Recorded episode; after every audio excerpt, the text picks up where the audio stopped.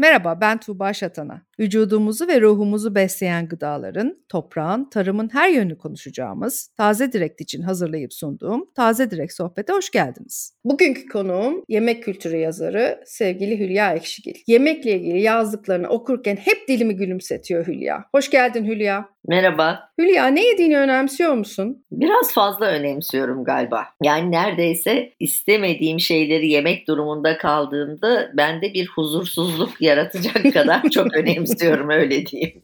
Ee, yani önemsememek de yani iki türlü akıl işi değil. Yani bir sağlık bakımından ister önemse ister önemseme sonuçlarını yaşıyorsun zaten uzun vadede her zaman. İkincisi de yani hayat kısa bunu önemsemeden yediğinin tadını çıkarmadan falan o öğünleri geçiştirmek bana çok acıklı geliyor. Buna imkanı olan yani bunu yapmamalı. Öğünlerini geçiştirmemek lüksüne sahip olan e, hiç kimse bunu geçiştirmemeli. En tadını alabileceği şekilde, hakkını verebileceği şekilde o öğünü değerlendirmeli diye düşünüyorum. Yemek yaparken sana ilham veren neler var? Valla öyle özel hiçbir şey yok. Malzeme herhalde. Birden böyle mesela hiç kullanmadığım, ilk defa kullanacağım bir malzeme falan çıkarsa karşıma çok heyecanlanırım. Mesela? Ee, o, o merakla aldığım bir sürü şey vardır. Yani hayatta en çok müsriflik ettiğim şey ne ayakkabı ne çanta hiçbir şey yiyecek. Çünkü e, kullanmak hevesiyle bir şeyler alıyorum ama sonra hayat her zaman tabii izin vermiyor o kadar istediğin gibi onlarla haşır neşir olmaya. Maalesef en büyük müsrifliğim bu. E, ziyan ettiğim şeyler de oluyor bu nedenle ve çok üzülüyorum. Mesela en son Urla'dan 5 şişe e, sebze tozu aldım. 5 şişe. 5 şişe. Mimas Bahçe diye bir yer var orada. E, şey yapıyorlar böyle e, sebzelerin kurularını toz haline getirip şişeliyorlar. İşte brokoli tozu, pancar tozu, bilmem ne tozu, goji beri tozu falan gibi şeyler aldım mesela. E, yani onlar şimdi her dakika mutfakta böyle hani günlük yema- yemek yaparken kullanacağım şeyler değil. Bunun gibi bir sürü şeyim var. Kurutulmuş kefir lime leaves almışım. Ay en sevdiğim. Ee, Fazla varsa ba- ben isterim. E, attım çünkü Ay, baharat bozuldu. baharat dolabı Eşt. temizliği yaparken evet, evet. E, üç ayrı paket buldum onlardan. Yani utandım kendimden. Tüh. Böyle şeyler oluyor, böyle kazalar oluyor. Atmadan yakalayamadım seni. Peki. Ama artık tazesi bulunuyor bir yerlerde. İşte yani bu bu tür böyle yeni malzemeler çok heyecan veriyor ve ilham veriyor. Bir şey böyle çok taze mesela acayip böyle buram buram deniz kokan bir balık mesela aldıysam o gün falan yani hani bir şeyin tazeliği de çok ilham veriyor veriyor. Bazen böyle bir şey ısmarlıyorsun. Hani bir paketten bir yeşillik çıkıyor. Yani onunla bin tane şey yapmak istiyorsun o anda. Ya evet. da mesela çok çok bulamadığın bir şey oluyor. Mesela kan portakalı. Her Geliyor yerde zamanı. her zaman evet. bulmuyorsun falan. Onu bulunca mesela böyle heyecanla hemen bir salatalar yapmak istiyorum falan. Malzeme aslında hep ilham veren. evet evet. Şeyi hatırlıyorum bu baharat temizliğini senle bir yazışmıştık hatırlıyorum. Bende de öyle. Üç yerde var. Şu an gene bir onun temizliğine girmem lazım ama yenisini alacağım zaman girmek gerekiyor tabii ki. Öyle de evet, bir karışıklık en, var ortada. En büyük müsrifliğim ve savurganlığım bu konularda benim maalesef. Evet, evet. Ben şeyi de özledim. Yurt dışından bavul bavul getirdiğimiz malzemeleri çok özledim. Ne yalan söyleyeyim. Yok işte organik soya sosu, portakal kabuğuyla kavrulmuş susamın yağı filan gibi şeyler özledim. Tabii, tabii yuzu ekstrakti falan. Oh, evet, keşke, keşke. evet ama işte evet. onlar da sonra gerçekten ben böyle getiriyorum, getiriyorum ve bu söylediğim şey oluyor sonunda. Ya işte 3 paket kefir limeli buluyorsun sonra şeyde evet, baharat olabilir. dolabında filan. Ya o da çok akıl kârı değil. Doğru. Ben yemeği yaparken önce işte senin gibi malzeme beni zaten çok heyecanlandırıyor. Genelde herkes böyle eline liste alıp alışverişe çıkar. Ben bir genel liste yaparım ama o listedekilere e, tabii malzemeyi görünce bağlı kalmam. Mesela balık almaya çıkmışımdır. Tabii bu aralar balık da yemiyorum ama balık almaya çıkmışımdır. Giderim balığı beğenmem ya da der ki işte şey Serdar der ki abla bugün alma der. Tamam derim dönerim. İşte kasabın önünden geçerken çok güzel bir şey görürüm. O beni heyecanlandırır ve ondan sonra o mal- malzemeyi aldığım zaman da önüme koyup önce onu böyle bir yemeğin son halini görüyorum. Böyle dilimde böyle bir tatlar beliriyor. İşte formu aklıma geliyor. Gözüme önce pişirmeden o yemeği ben bir yiyorum gözümde ve gönlümde ve ağzımda. Sende nasıl oluyor bir şey yaratmak? Ya her zaman farklı şekillerde oluyor galiba. Yani böyle o kadar senin kadar son halini ben kestiremiyorum doğrusunu istersen. Çünkü bir de birazcık maceracı da davranıp yol üstünde de hep bir değişiklikler yapabiliyorum. Benim o markette.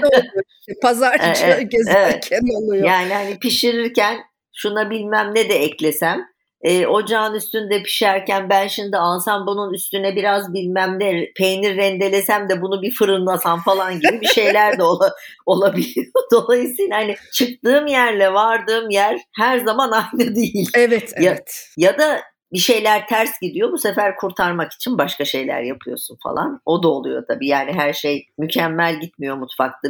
Benim gibi böyle kitaba bağlı bir şey yapmıyorsan Tabii. yani benim beş tane filan tarif vardır hani böyle hiç dokunmadığım yani. Ay ne onlar söylesene bize. Ya mesela fasulye pilaki yani orada böyle hiç cambazlık yapmam. yani o, o nasıl olması gerekiyorsa öyledir yani. İşte domatesli pilav yapıyorsam cambazlık yapmam. Şimdi böyle domates mevsimi gelsin. Bu tür klasiklerde hani hakkı neyse o E, ki bir aralar böyle daha sağlıklı beslenmek falan gibi bir şeyleri daha ciddiye alıyordum doğrusunu istersen ve o zaman pilavın yağından çalmak falan gibi şeyler yapıyordum. Sonra bunun çok yanlış olduğunu kavradım. Şimdi öyle bir şey yapmıyorum. O pilavı beş kere yapacağıma iki kere yapıyorum ama Tabii Daha layıkıyla. evet evet daha hakkıyla yapıyorum. Aynen öyle ya hakkıyla yemek yemek ve pişirmek çok bence çok kıymetli bir şey. Yani o malzemeyi çalmadan söylediğin gibi evet e, mesela et ben de eti azaltıyorum hayatımda her geçen gün. E zaten iki kişiyiz yani hani öyle eskisi kadar çok da bir şey pişirince kalınca da zaten tadı da kaçıyor. Sonra bir leftover düşünüyorsun. İşte yok onu öyle kullanayım bunu salatanın üstüne koyayım yok bunu bir daha kızartayım. İş uzuyor da uzuyor bitmiyor sakız gibi oluyor. Şimdi öyle yaparken de mesela ben kuzu tandır çok severim. E, bu büyük benim ştab tencerelerde kuzu kol. Onu da böyle e, ya yaparsan yenecek bir şey tabii bu ama yağsız Evet, kuzu tam kol tam falan diye bir şey. zamanı. Tabii. Tam. Ya, tam böyle yağsızı mümkün değil bunun. Ne demek yağsız kuzu kol? O zaman yeme. Ha, bunu birkaç az yapacaksın. Birkaç kere senede iyi kuzu zaman dediğin gibi yapacaksın. Sonra bir daha bekleyeceksin. Gene iyi malzemeyi takip edince zaten onun böyle taze sarımsak zamanı gelse mesela. Şimdi onu bekliyorum. Gerçi gördüm geçen çıkmış da tadı tuzu yok. Ama çok erken o. Çok erken çıkanlar Yani, bir şeye yok, benzemiyor. yok, yani yok. bir de ben şunu bak hiç anlamıyorum. Şimdi korkunç bir pahalılık var. Çok, tamam. Yani çok, bu korkunç bir pahalılık var. Hem fikiriz olmamak mümkün değil. Mümkün değil tabii. Ama mesela televizyonda dinliyorum şimdi. Sebze meyve fiyatlarındaki artıştan bahsediyor. Kış ortasında Fasulye. verdiği örnekler salatalık ve pa- patlıcanın fiyatları. Yani bundan daha saçma hiçbir şey olamaz. Doğru, doğru. Ya bunları, Maalesef. bunları şimdi zaten bu mevsimde yemek zorunda değilsin ve buna örnek vermek de meseleyi gerçekliğinden uzaklaştırıyor. Bir Bize de öyle göre bir doğru. yanlışı var. Ama neden, nedense bir patlıcansız, bir zeytinyağlı fasulyesiz, e, bir domatessiz yaşayamam bir Türkiye mutfağına sahibiz son senelerde biliyorsun. Ve tadı da yok. Fiyatı da ateş pahası. Şimdi evet, evet. mesela- ne anlamı var yani? benim e, ben bunu benim manava sordum biliyorsun bizim burası çok yerleşik düzen ve herkes Şahanedir tabii. Evet. Fakat Kurtuluş ki çarşıları. Tabii tabii. Fakat diyor ki benim Levent diyor ki abla diyor yani fasulye getirmediğim gün sorulara karşı cevap veremiyorum. O kadar çok soru. Yani zeytinyağlı fasulyesiz bir kurtuluş düşünülemiyor öyle diyeyim sana. Hep var. Hep fasulye. evet. 20 olur, 25 olur, 30 olur ama hep var. Ama Evet. alınır ama söylenilir. Ne çok pahalı. Evet. Ben böyle gidiyorum. E tabii kışın ortasında fasulye. Kendi kendime söylüyorum. Kızıyor bir de büyükler, yayalar filan. Yani böyle Evet. kötü kötü bakıyorlar nasıl yani diye. Ve Yani çok enteresan yani onların halbuki böyle bir pratiği de yok yani. Onlar zaten zamanında hep mevsiminde buldukları şeyi pişirdiler. Evet Sonradan elde Hmm. bu konfordan katiyen ma- mantıksız da olsa vazgeçmek istemiyorlar. Tabii tabii. Şu an mesela gideyim 3 çeşit salatalık var Levent'te. Evet. Hep bitiyor Var. akşama. Ha, Evet, pancar evet, da evet. bitiyor ama salatalık da bitiyor. Ha işte ama sonra bunun pahalılığından yakınmak çok absürt bir şey oluyor. Yani Evet. pahalılığından yakınacağımız bin ton başka şey var çünkü. Keşke evet olmasa ama maalesef bu aralar dikkat etmek gerekiyor. Mutfağında vazgeçemediğin malzeme var mı? Kaç ta- var mı derken var tabii ki de neler Oho. var? Olmaz mı? Zeytinyağı, Tabii ki. limon, sarımsak, Üçte üçüz şu an. evet yani zeytinyağı, limon ve sarımsak olduktan sonra ben her şeyi yapabilirim gibi bir his içindeyim.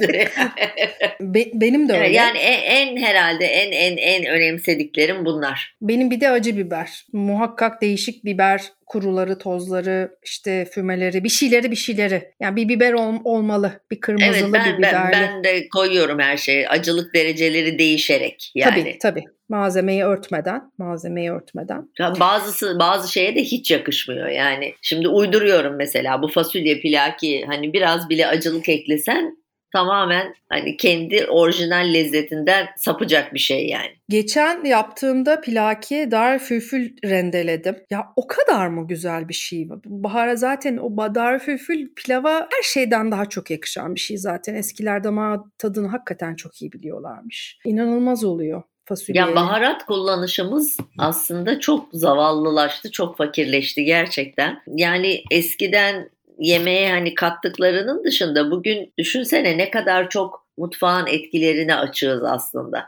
Yani elimizin altında YouTube diye bir şey var. Hani girip de dünyanın herhangi bir köşesinde e, ilginç bulduğun bir tarife ulaşmamak diye bir şey yok. Ve çarşı pazarda da üstelik yani baharat alışverişi bakımından zengin bir ülke burası. Fakir bir yer de değil. Ama edindiğimiz bilgiler o baharatlarla birleşmiyor bir türlü. Biz gene kör değneğini bellemiş gibi hep bildiğimiz şeyleri bildiğimiz şekilde yapıyoruz. Maceracı değiliz hiç bu konuda. E, bizim mutfakta var öyle bir maceracı e, değiliz doğru söz sevmiyor. Mesela e, esnaf lokantalarıyla biz hep gidip konuştuğumuz zaman ya koymayalım olmuyor. İşte bir zeytinyağlı fasulye yok zeytinyağlı o bu se- sevmiyorlar başka türlüsünü. Hep aynı şeyler. Baharat kullanımı da öyle haklısın ama ben gene işte gidelim alalım değişik değişik ama sonra tabii kalmasın hepsini kullanalım keşke. Evet, Peki şeyleri ama... kullanıyor musun YouTube'ları falan seyrettiğin şeyler var mı? Tarif bakımından e, bazen böyle bir şey mesela hiç yapmadığım bir şey yapmaya niyetleniyorum. E, o zaman bakıyorum insanlar bunu nasıl yapmış diye. Ya da mesela bana bir tarif soran oluyor.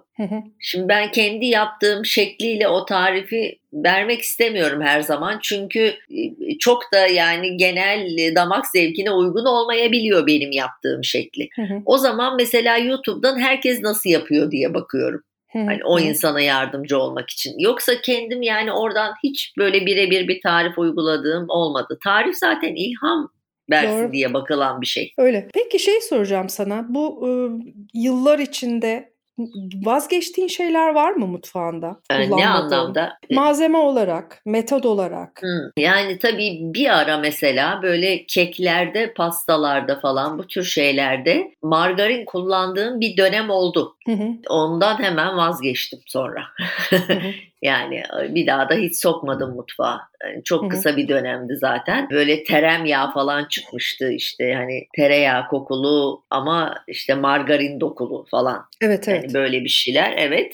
O işte 3-5 kere öyle bir şeyler kullandım. Sonra ya bunlar iyi bir halt değil deyip vazgeçtim. Onları bir daha hiç sokmadım mutfağa. Bunun gibi başka da çok da bir şey hatırlamıyorum doğrusunu istersen. Peki şeyi sormak istiyorum sana. Bizim mutfağımızda bu kadar sebze meyve varken çok fazla etçil olduğumuzu düşünüyorum son yıllarda. Sosyal medyanın da bence çok katkısı var. Göçün çok katkısı olduğunu düşünüyorum. Çünkü yani sonuçta büyük şehirlerde yenen yemekler çok değişti. Sence bizim mutfağımızın geleceğini nasıl görüyorsun Türkiye'de? Türkiye coğrafi mutfağının. Vallahi şimdi ben mutfağın giderek mutfak olmaktan çıktığı artık yani dev bir fast food arenasında hani kendi arada bir böyle başını bir yerlerden çıkarmaya çalışan zavallı bir yapı gibi görüyorum Türk mutfağını. Çünkü gençlere bakmak lazım burada ne yiyorlar ne içiyorlar diye.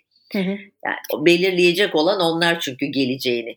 E, şurada hiç katılmadığım bir şey var ama onu söyleyeyim baştan hani e, mutfağımızın giderek etçil olduğunu söylüyorsun. Aslına bakarsan ben çocukken de et yemeği olmayan, içinde dişe dokunur miktarda et olmayan yemeklerin yendiği bir sofradan kalkıldığında bir eksiklik duygusuyla kalkılırdı. Ben de öyle yani, değildi işte. Ben başka türlü görüyorum onun için belki de haklısın. Hani Türk mutfağında et yoksa yani hani eh, özellikle erkekler doymaz diye bir şey var et yoksa.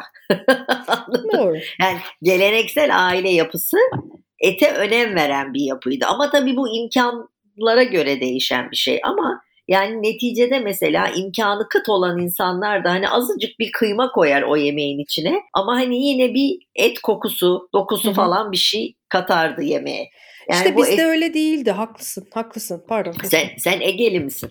Ya bizim annemle yediğimiz yemekler hep sebze ve biz böyle tek atıyorum ızgara et, ızgara balık, işte ahtapotlu bıldırcındı falan gibi şeyler annem pişirdi ama tek. Yanına işte çok güzel salatası, sebzesi ama etli yemek anneannem çok çok yapardı zamanda. O da erken ayrıldı bizden. Ama annemle ben mesela hiç böyle etli bir sebze yemeği yaptığımızı ben hala yapmam mesela. Kıymalı yemek hiç sevmem. Mesela çok ilginç. Hala pişmez bizde. Şimdi aslına bakarsan Türk mutfağında sebzelerin çoğu kıymayla yeniyor Tabii, zaten. Tabii tabii tabii. Ee, işte ya da hali vakti daha yerindeyse insanların kuşbaşı etle Evet, falan evet. yeniyor. Evet.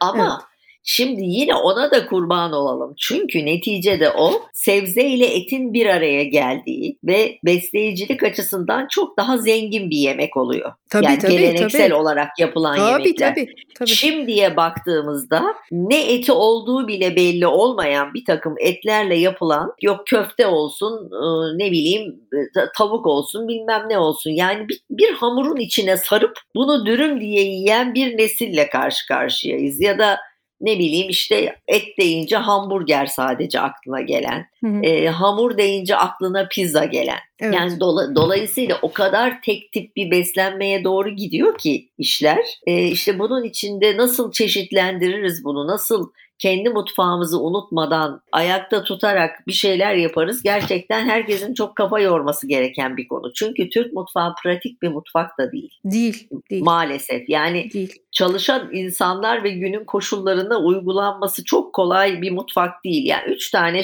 beş tane bir şeyi uygularsın ama her akşam çılbırı yiyemezsin. Yani Ay yok tabii. onun için biraz sorunlu bir konu. Bir de şey de gerekiyor Türk mutfağını evde pişireceksen. Hep ön hazırlık, bir mizanplas gerekiyor. Fasulye Tabii, mi tabii, yapacaksın? tabii. O gün fasulye mi istiyor? Evde muhakkak haşlanmış difrize fa- fasulye olması lazım. Yoksa bir gün sonra yiyebilirsin ancak onu. Evet yani Evet. çal- çalışan insanlar için giderek daha da kolay uzaklaşılabilen bir mutfak Evet. maalesef. Evet aynen ıspanak yiyecek alacaksın yıkayacaksın yani onu yıkaması bile uzun sürüyor. Onun Ay için ben ben Ay, bile üşeniyorum. ay sorma. Öyle diyeyim yani. Çok seviyoruz ama evet yalan Evet. yalan olur ben de üşenmiyorum Evet, desem. Onun için pazıya kaydım mesela ıspanağı azaltıp pazıyı çoğalt. Aynı mı Ben- oluyor? Tabii ki olmuyor ama daha kolay en azından. Fakat mesela ben pişirirken karıştırarak pişiriyorum. Ispanağın tadı daha baskın. Hı hı hı. Paz, Evet. Pazı ona doku oluşturuyor. Yani artırıyor, miktar artırıyor. Yine de böyle bir ıspanak yemeği yemiş gibi oluyorsun. Benim oğlan pazı sevmiyor, ıspanak seviyor. Onun için tabii ki hep yiyoruz zaten. Bir de o da pişmiş seviyor. Salata halini de sevmiyor bazen. Geçen sene seviyordu, bu sene sevmiyor. Neyse o da değişik bir konu zaten. O çocukların değil, damak tadı hep değişir Hep bir de. değişiyor. Evet, Şimdi demin evet. söylediğin şey benim için çok kıymetli. Hepimiz için de aslında çok tehlikeli bir durum. Çünkü bu damak tadının, tadının gençlerdeki damak tadının tek düzeleşmesi. Bu hep şey deriz ya biz bir umami tada doğru gidip işte bir eriyen kaşar peyniri, yok yoğurt. Her sene bu böyle bir değişti ya. Önce her şey bir kaşarlıydı, sonra bir yoğurtlu oldu.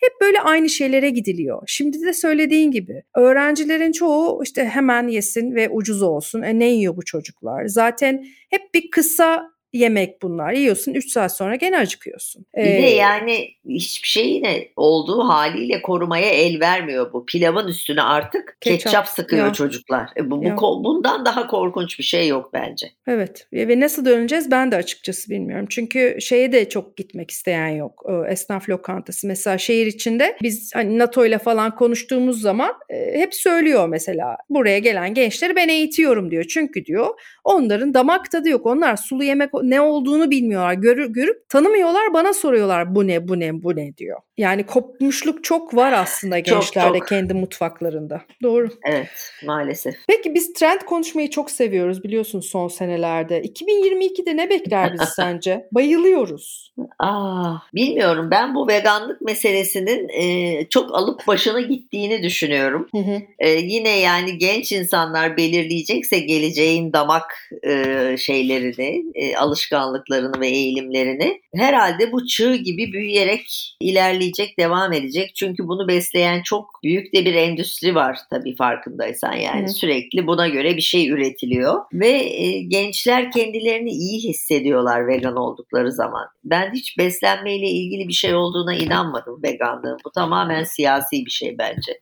Hı hı.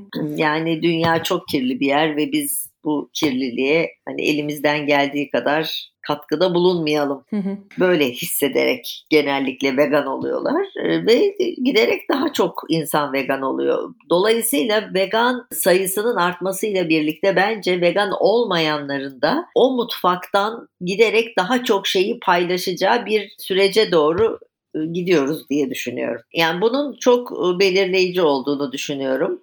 E, yani mesela Türkiye için düşünürsek şeyler herhalde bir trend haline gelecek, gelmek zorunda bu istilacı balıklar. Hı hı, doğru. Yani o aslan balığı falan artık bulunuyor zaten bir takım marketlerde tabii, de tabii. herhalde. Yani o kadar büyük bir istila var ki ben bu yaz gözlerimle bu iğneli, uzun iğneli deniz kestanelerinin nasıl her yere ele geçirdiğini gördüm. Yani hı hı gerçekten onları daha çok tüketmek de gerekiyor zaten ki hani öbür e, deniz canlıları biraz nefes alabilecek alan bulsunlar kendilerine. Şeyler tabii çok büyük bir trend ve onlar herhalde yani bizim şöyle şeyler var tabii bizim mutfağımızın zaten en temel besinleri olan şeyler batıda hep yeni trend.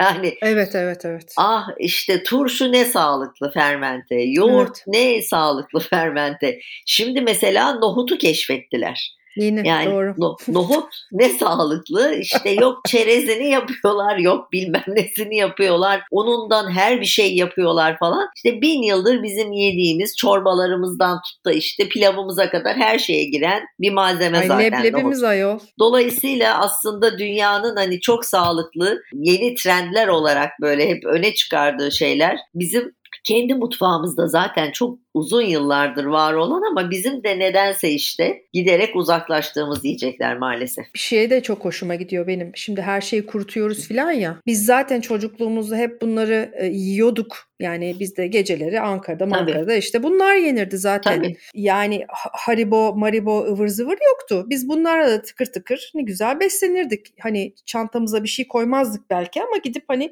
bir paket haribo cips filan da yemezdim ben çocukken. Yoktu da zaten neyse. Ama e, şimdi mesela onların da geri dönmesi de ilginç. Mesela bu ufak ufak e, üreticilerin işte beyaz yakalıların üretici olması, onların dönüp bir şeyler kurutup satmaları da iyi oluyor bence. İyi oluyor ama yalnız burada birazcık ölçüyü tutturmak lazım. Yani ben marketlerde görüyorum. Gerçekten içinde 20 gram meyve olan ve bak 4 dilim aldım bir tanesini.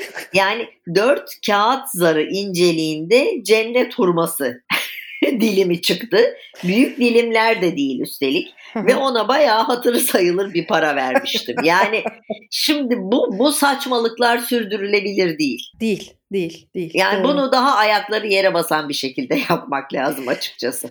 Hem öyle yapmak lazım. Belki çoğalınca azalır düşer fiyatlar diyorum ama çok da öyle gözükmüyor. Daha da fazlalaşıyor, daha da pahalanıyor. Ee, evet. Bir, bilemiyorum. Aslında daha herkese ulaşılabilir olsa belki insanlar da daha rahat alıp döndükleri, yüzün döndükleri bu abur cubura, kötü gıdaya da belki bir dur derler bilmiyorum. Çünkü daha evet. ucuz. Daha ucuz öbür taraf. Tabii, öbür taraf tabii. çok daha ucuz. Çok daha çok ucuz daha maalesef. ucuz ve ucuz olan maalesef kazanır. Çünkü yani Türkiye'deki gelir durumu ortada. Evet. Evet. Yani az paraya sağlıklı beslenelim kolay yapılabilecek bir şey değil. Bir de şey çok ucuza gelmeye başladı artık. E, düşündüğün zaman dışarıda bunu yiyelim de bazen bazen şimdi tabii bu fiyatlardan sonra ben bayağıdır çıkmadım lokantalara bu eski bir söylem kalabilir. Alıp getirip pişirip hazırlayıp sofraya kurup oturacağına dışarıdan şunu söylemek de bazen e, bazı konularda tabii aynısı olmuyor. Ama imkanı olmayanlar için demin konuştuğumuz şey. Evet ama şöyle bir şey var tabii dışarıdan yani 50 kuruşa yediğin şeyi sen o 50 kuruşa harcayarak daha iyi bir malzemeyle kendin yapabilirsin. Yapabilirsen yapabiliyorsun işte. Ama tabii yapabilirsen ve insanlar bunlarla uğraşmak gerçekten istemiyorlar. Evet. Şöyle bir şey oldu biliyor musun? Eskiden ben küçükken yani benim annemin yaşındaki bütün kadınlar istisnasız yemek pişirirdi. Yani onların içinden yemek pişirmeyen varsa aa bu yemek pişirmiyor diye parmakla gösterilen biri olurdu. Şimdi e, yemek pişirmek eğer hobinse yapacağın bir şeymiş gibi oldu. Evet. Evet yani hayatını sürdürmek için e, öğrenmen gereken, e, san, senin için gerekli olan bir şey olduğu bilgisi artık yok insanlarda. Çünkü dışarıda her şey Çok her an ulaşılmaya evet çok, Çok, kolay çok, bir şekilde çok. var. Çok. E, dolayısıyla bunun ayırdına varabilecek de çok az insan var. E zaten bizde de şey çoğalıyor bakarsan. Beyaz yakalılar da hani hazır yemek hani marketten alınıp ısıtılan ya da işte hazır bir şeyler de çoğalıyor. Mesela ne kadar az yemek yapıldı. En basitinden şeyler hanımlar evde çay saati yaparlardı. Yıllardır işte yok Starbucks'ta nerede falan çay saati yapıyorlar pastanelerde. Tabii tabii tabii. E, ben şeye gittim Bursa'da Ömür Akkor'un lokantası var ya Zeynep. Hı hı. O yani bayağı koskoca bir lokanta orası ve evet, evet. İşte röportaj için gitmiştik. Öğleden sonra saat 3 içerisi kadın dolu. Ben anlamadım dedim ki yani böyle Bursa'da kadınlar geç öğle yemeğine mi geliyorlar dedim buraya. Hı hı. Yok dedi hep günlerini burada yapıyorlar dedi. Bu E işler kolay böyle oldu. çünkü kolaylaştı her şey. Evet. E, Hülya peki sosyal medya sen sosyal medyayı bence en iyi kullanan yemek kültürü yazarı falan olabilirsin benim gözümde. Çünkü yazdığın şeyi okumak hoşuma gidiyor. Keyifle okuyorum. Bir Teşekkür de ederim. e, yani o kadar güzel tarif ediyorsun ki de, işte demin anlattığım şey senin yazılarını okurken ağzımda o, o tadı hissedebiliyorum. O bence çok büyük e, bir keyif. İşte e, detay vererek yazdığım için muhtemelen. Hi- hissediyorsun ama yazabildiğin için de tabii ki Hülya'cığım. Herkes bu kadar güzel yemek yazısı yazamıyor. Ee, nasıl görüyorsun sosyal medyanın yemeğe etkisini? Yani iyi iyi tarafı tabii çok herkesin e, mutfak ufkunu genişletti. Ne kadar çok tarif alışverişi oldu, ne kadar çok e, malzeme tanıdı insanlar. Yani ben de her gün bir şey öğreniyorum birinden. Yani bir fasulye türünü öğreniyorum. İşte alakasız bir başka malzemeyi ilk defa duyuyorum. Nasıl kullanıldığını orada görüyorum. Bütün bunlar açısından çok faydalı. Bu olumlu tarafı ama olumsuz tarafı bence tabii alabilen var, alamayan var, yiyebilen var, yiyemeyen var meselesi. Hı hı. Ee, Birçok insanı da sahip olamadığı pek çok malzemeyle ilgili gidip yemeğini tadamayacağı pek çok yerle ilgili boş yere ve acı verecek şekilde muhtemelen özendirmiş oluyoruz. E, Bunu da çok olumsuz bir tarafı olarak görüyorum ama yani bu dünyada e, bunun da başka bir yolu yok anlaşılan o ki. Evet. Bundan kaçınmak mümkün değil. Yani işte ben mesela ne bileyim eğer pahalı bir şey kullanıyorsam ya da herkesin gidemeyeceğini düşündüğüm bir yere gittiysem falan yani bunun en azından her bütçeye uygun olmayacağını belirtiyorum. Hani aman ne güzel siz de gelin koşun hadi hepiniz burada yemek yiyin tarzında bir şey asla söylemek istemiyorum yani hiçbir zaman. Hülya çok teşekkürler katıldığın için. Ben teşekkür ederim. Sağ ol. Çok güzel bir muhabbet oldu. İnşallah herkes yediğine özen göstererek, kafa yorarak, biraz da emek vererek daha çok tadını çıkarır. Umarım emek verdiğimiz her şey daha lezzetli oluyor. Çok haklısın. Görüşmek üzere. Kesinlikle. Görüşmek üzere Tuğba. Hoşça kal. Gezegenimiz kendiniz ve sevdikleriniz için ne yediğinizi önemseyin. Bir dahaki bölümde görüşmek üzere. Hoşçakalın.